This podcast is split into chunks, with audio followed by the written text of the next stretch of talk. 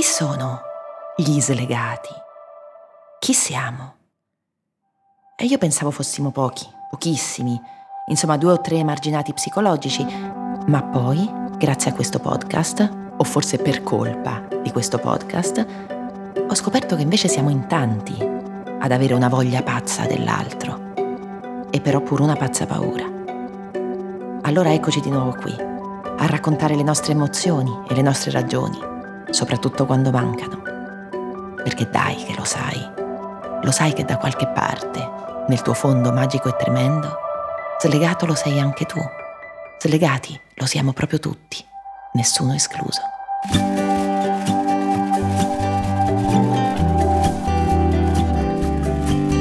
Sono Chiara Gamberale e questo è un podcast di Cora Media per Storytel. Si chiama Gli Slegati.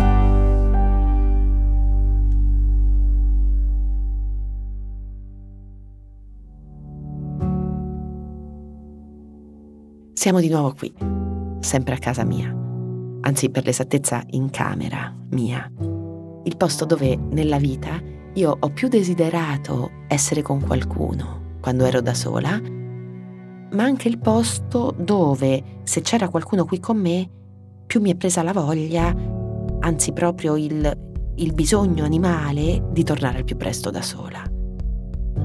Perché a noi delegati è quello che ci frega, no? La reale presenza dell'altro.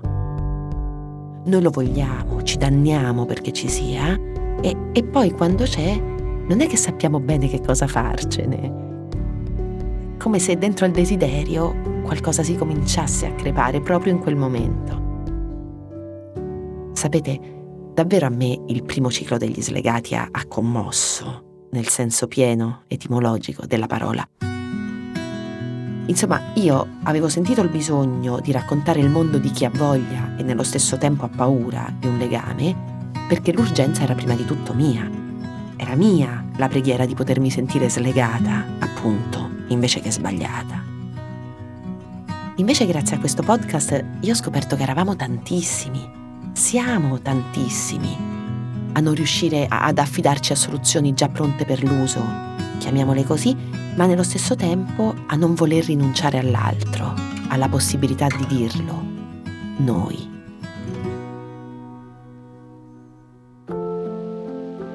Che poi io mi sono fatta l'idea che fra la terza media e i primi due anni di superiori i giochi già sono fatti, è successo già tutto. Io al liceo me li ricordo, me li ricordo perfettamente.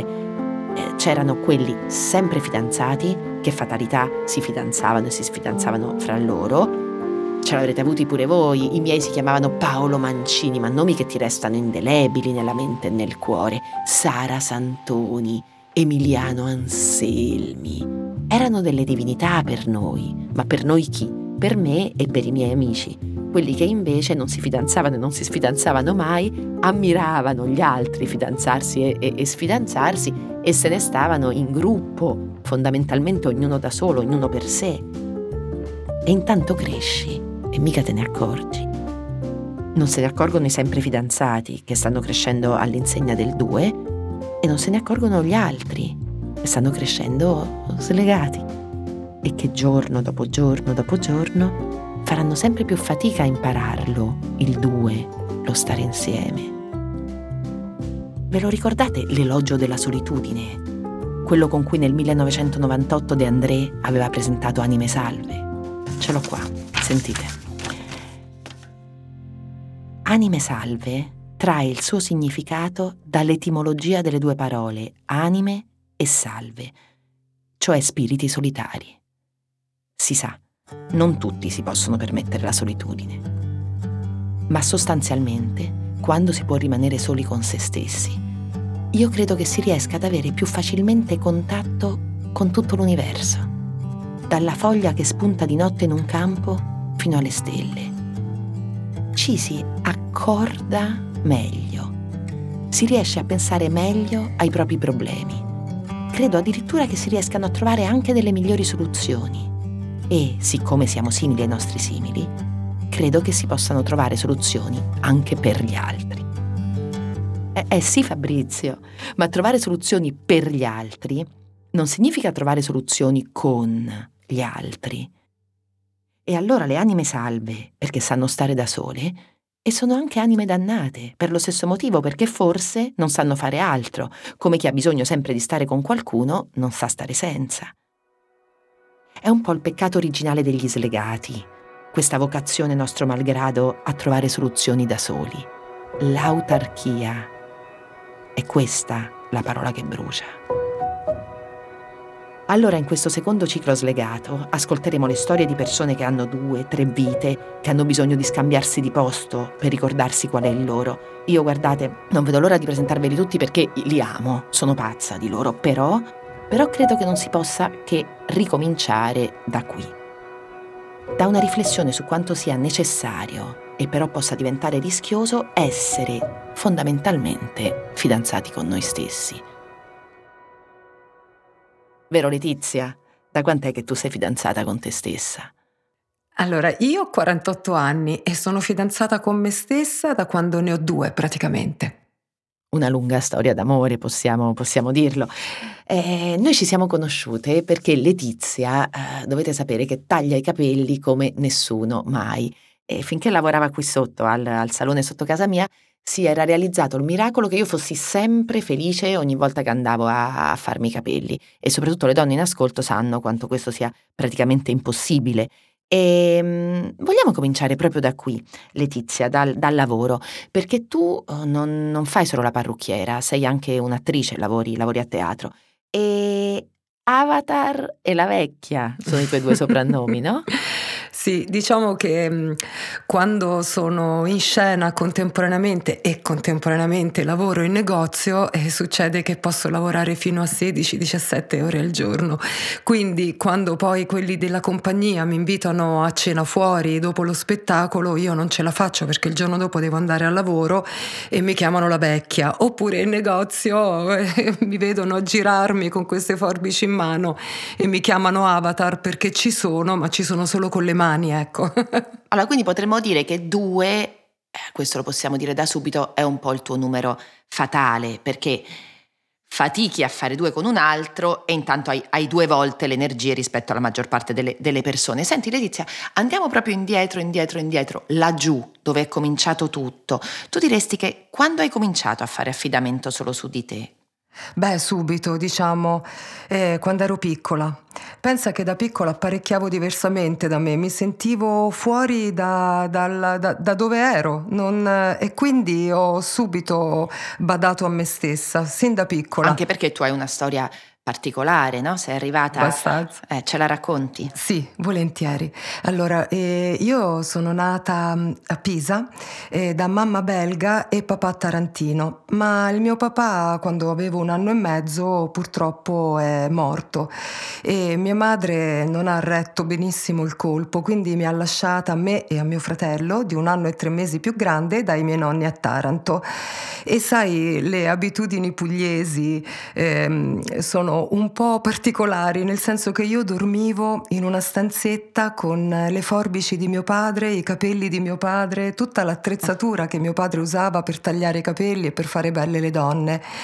E quindi diciamo che eh, ho sempre vissuto con questa figura eh, di questo padre assente e veramente nella mia vita super presente. E che cosa diventa un papà? quando si cresce senza e però con, cioè con la presenza dell'assenza così forte. Eh, diventa te. Io sono mio padre.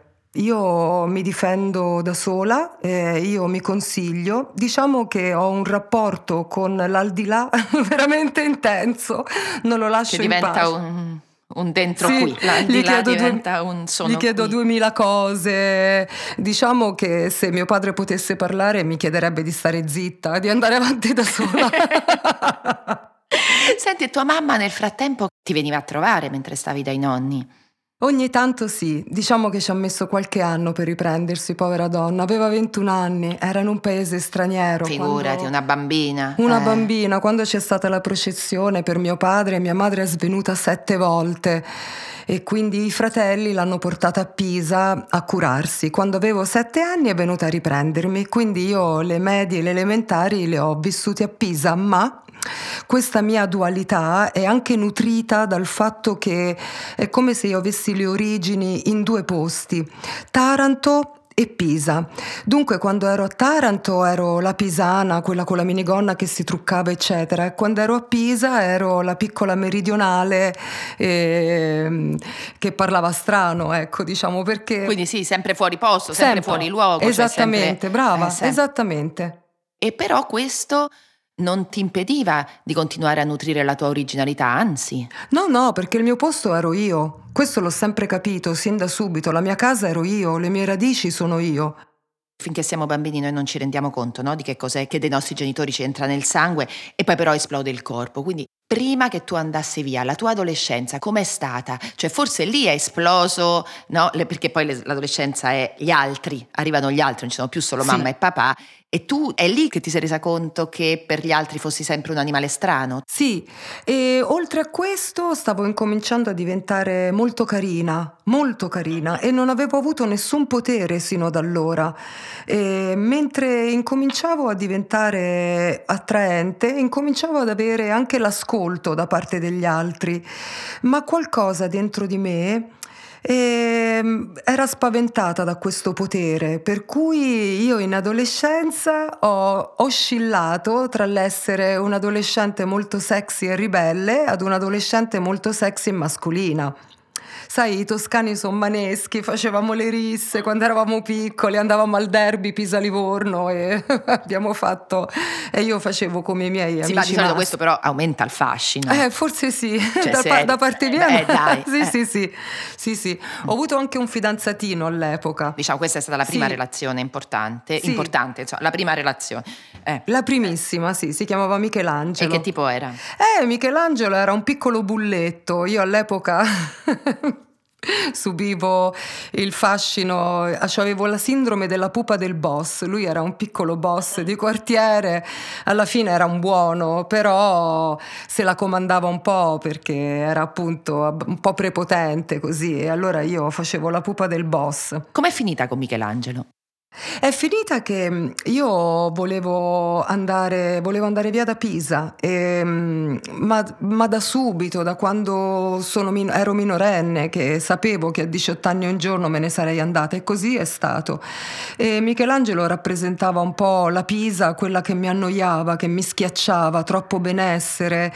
Pisa è una città perfetta e per una personalità come la mia ci sarebbe da impazzire in una città così troppo pulita, troppo perfetta, e troppo benessere. E troppa borghesia e quindi con Michelangelo è finita come è iniziata, quasi senza coscienza. Quindi sai? non si può dire, perché ecco banalmente uno può dire, vedi, il papà non c'è, lo cerchi nell'altro, ma no, perché questo è molto più particolare la storia di Letizia, perché appunto il papà è è dentro di te. Allora, dopo Michelangelo, tu sì. te ne vai da Pisa, quindi hai fatto una tappa a Firenze e poi arrivi sì. a Roma. Come riassumeresti le tue relazioni con gli uomini? Cioè, sfogliamo un po' assieme il tuo album di figurine di queste storie sbagliate. Eh? sì. Vai. Diciamo che dopo Michelangelo c'è stato Alessandro. Alessandro era un parrucchiere veramente super dotato con le mani bravissimo, uh-huh. eh, che io ho conosciuto in Toscana perché lui lavorava per lo stesso mio datore di lavoro, quindi ci innamoriamo immediatamente, io mi licenzio e vengo a Roma. Incomincio a lavorare con lui, pur sapendo... Cosa chiamavi amore? Tu con tutti i traumi e i punti di forza che avevi dentro all'epoca, che cosa chiamavi amore quando dici ci innamoriamo perdutamente? Un'attrazione fisica, spirituale, la voglia di stare bene, un qualcosa che brucia. Cosa chiamavi amore? Allora, Alessandro era bellissimo e poi faceva il parrucchiere come il mio papà. Mm, ah. E quindi questa cosa qui, ah. sì. E poi, detto tra noi, Chiara, io volevo venire a Roma e lui casualmente era romano. E quindi ti bussava al sangue per varie ragioni. Sì, sì, per varie ragioni. Poi è successo che sono venuta a Roma, abbiamo vissuto insieme un annetto, una mattina mi sono svegliata e ho pensato, ma... ma questo chi è? ah. Mi è successo diverse volte, sai, che all'improvviso si spenga qualcosa, all'improvviso. E ha a che fare con la stima, sai? E tu non credi che sia eh, per una donna eh, che ha dovuto e poi ha potuto essere indipendente come te anche la paura del legame? Ah, sicuramente. Sicuramente. Io ogni volta che mi innamoro eh, la, incomincio a passare dei periodi veramente particolari. Non, non dormo, mi sudano le mani, mm, faccio delle cose, sì, perché ho paura, sono terrorizzata. Il confine fra desiderio e paura è molto sottile, sì, no? Sì. Quindi tu non capisci se quell'attacco che ti fa dire adesso basta, me ne devo andare, è perché ti è finita la stima, ti è finito l'amore o perché rischia di cominciare per davvero? Può essere, sì. Eh, sì, incomincia a diventare qualcosa che io non ho mai conosciuto, capito? Ed è un nucleo stabile che non ho mai avuto. Per cui non so, lo bramo tanto, lo desidero tanto, ma non sono in grado di sostenerlo e quindi non mi avventuro più. Poi magari succede che incontro una persona che è fatta simile a me e si può andare avanti insieme, ognuno libero, ma insieme. Però tu hai lavorato tanto su di te, cioè ti sei messa tanto in discussione sì. di storia in storia, no? Sì. E ti capitava appunto, tornando all'album delle figurine delle storie sbagliate, di sentirti magari più a tuo agio con le persone che facevano loro lavoro sporco, cioè che erano talmente evidentemente sbagliati che quindi non... Sai Chiara che non... in genere sono io, sono io quella che fa il lavoro sporco nelle relazioni. Ce lo spieghi il lavoro sporco? Eh, sì, te lo spiego. Cioè io lo capisco, penso fin troppo bene, però per chi magari non ha le nostre fortune. Diciamo che io agisco, agisco anche quello che il mio partner non agisce, per esempio la rabbia. Eh, mi arrabbio per entrambi. Soprattutto, ecco, soprattutto mm. questo. È pur vero che spesso poi tu rischi di diventare il polmone artificiale dell'emotività che l'altro non ha il coraggio di vivere fino in fondo come sua. Diciamolo anche questo, perché sennò stiamo solo a parlare male di noi che siamo fatte no, così. No. Eh. Raccontacelo, spiegaci un po'. Eh, diciamo che se c'è un uomo, eh, ho avuto dei fidanzati o, o sì, insomma, delle, delle, storie con degli uomini che non agivano la rabbia oppure preferivano mentire piuttosto che affrontare la verità e che comunque la verità secondo me libera sempre, la menzogna incatena. Uh-huh. E io, per esempio, il penultimo fidanzato balbettava e mi tradiva, mi tradiva e balbettava e, ed io impazzivo.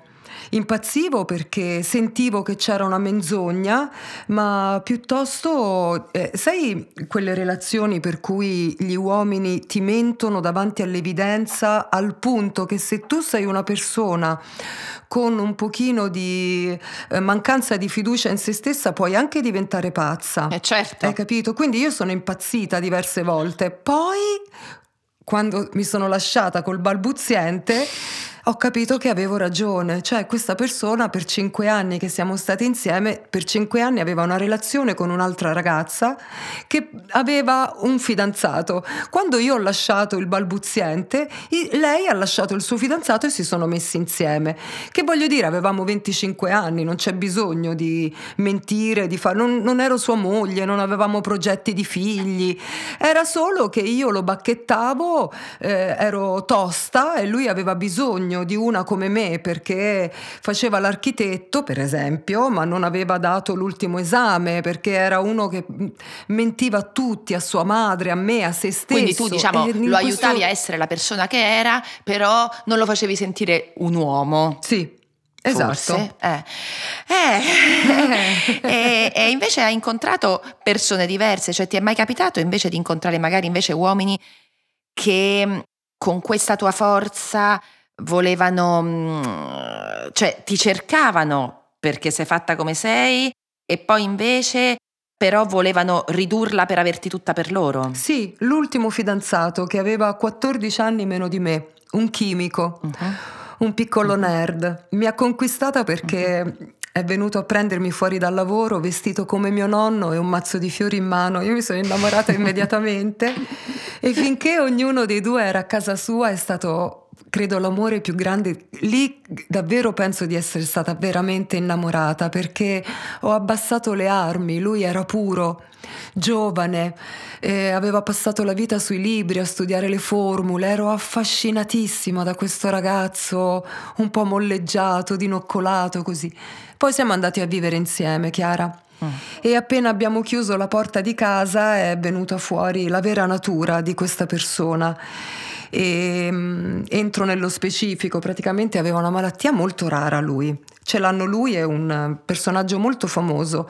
Praticamente non produceva testosterone e esistono due modi per curarsi. Una è una pillola che costa l'ira di Dio e l'altra è il testosterone. E ovviamente questo mio ex fidanzato non poteva curarsi con, una, con la pasticca super cara e quindi ogni tre mesi faceva questa iniezione di testosterone.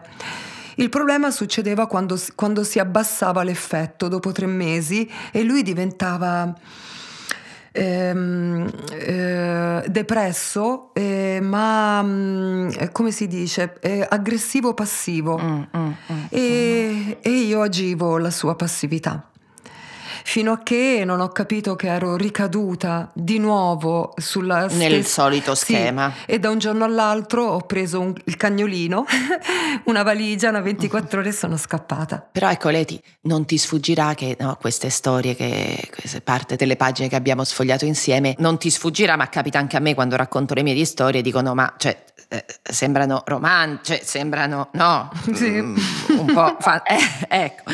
Come mai allora, io intanto sto sempre eh, sono, mi sento una protagonista di un romanzo d'appendice. A tratti, eh a tratti, di una tragedia greca, cioè vivo, vivo così.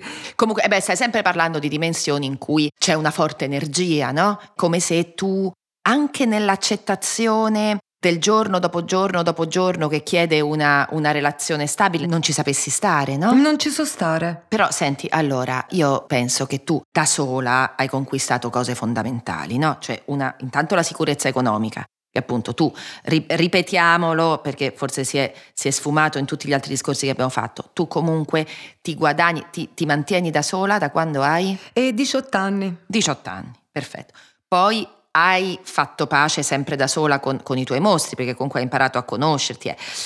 Io eh, mi chiedo, sai che, che, si dice che i tossici che escono dopo una lunga riabilitazione no? nelle, nelle cliniche faticano ad avere relazioni perché si sono dovuti impegnare così tanto ad avere una relazione sana con loro stessi che quindi poi è di loro stessi che si fidano perché hanno distrutto un mostro talmente grande come la tossicodipendenza. Sì, l'ho pensata tanto questa cosa e credo che sia proprio così, sì. Ormai è, è da sempre che vado a me stessa, quindi sono in conflitto quando qualcuno che mh, vuole prendersi cura di me. È molto difficile per me permetterglielo. E sai perché, Chiara? Perché se poi me lo toglie ho paura di, di crollare.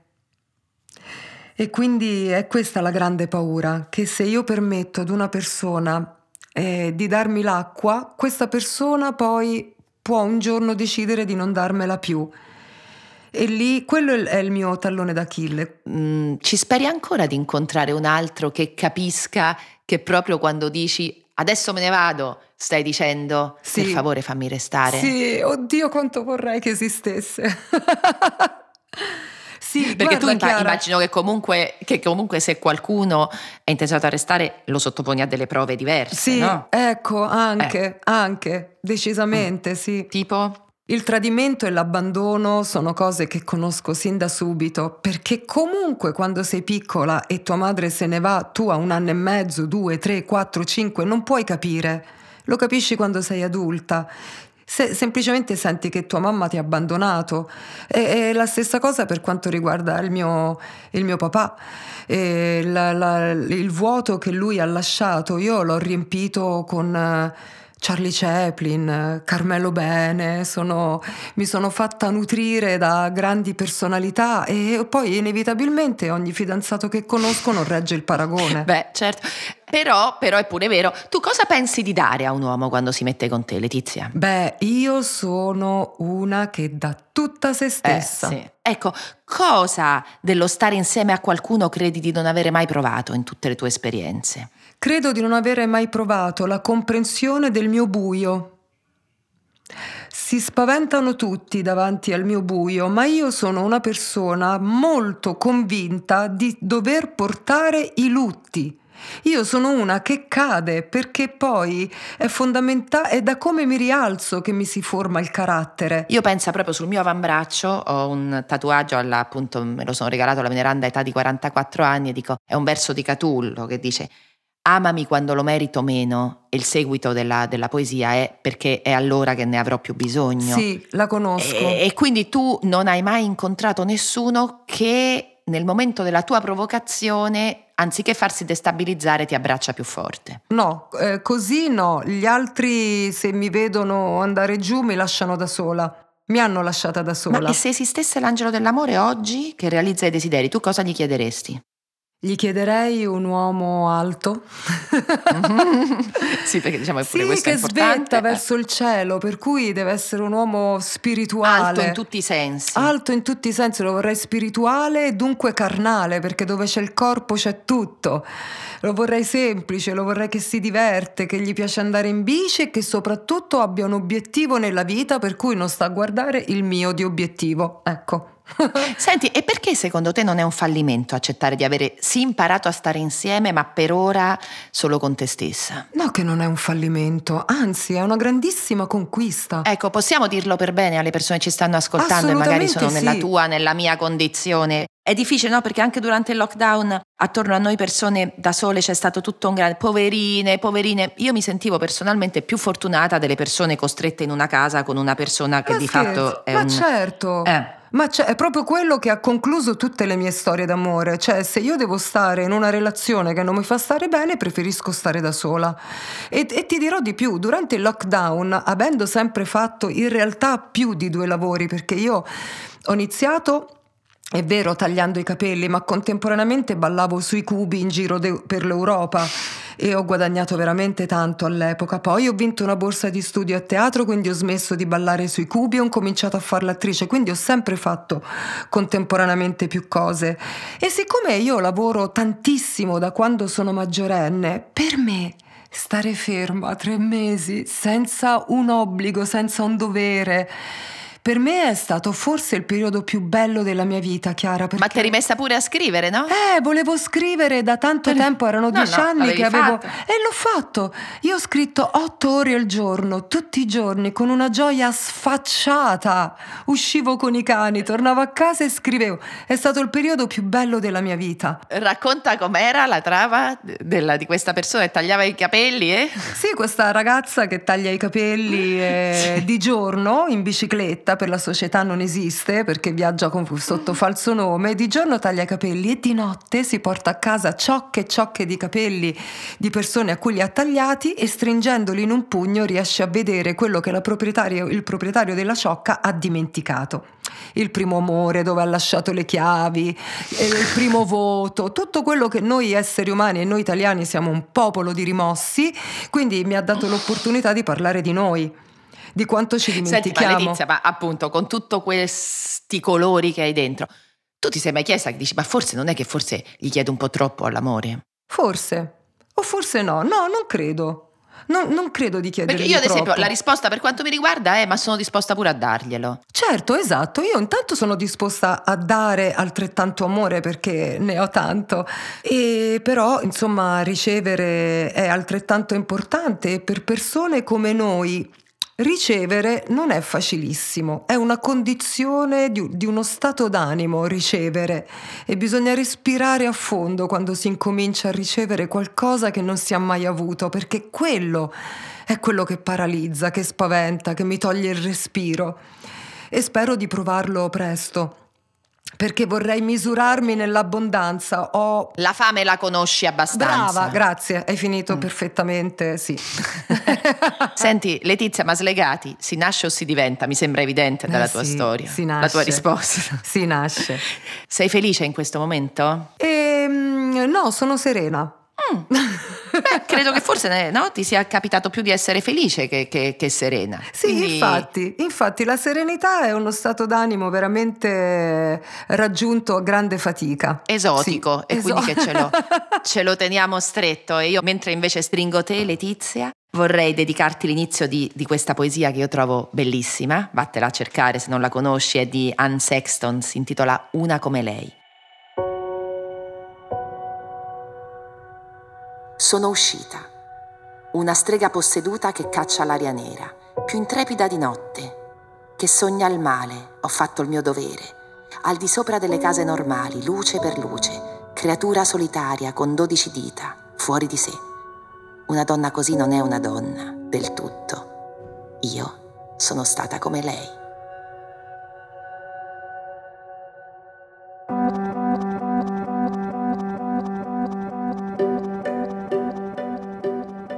Seconda stagione degli Slegati è una produzione di Cora Media per Storytel. È scritta con la collaborazione di Elisa Del Mese. La cura editoriale è di Sabrina Tinelli.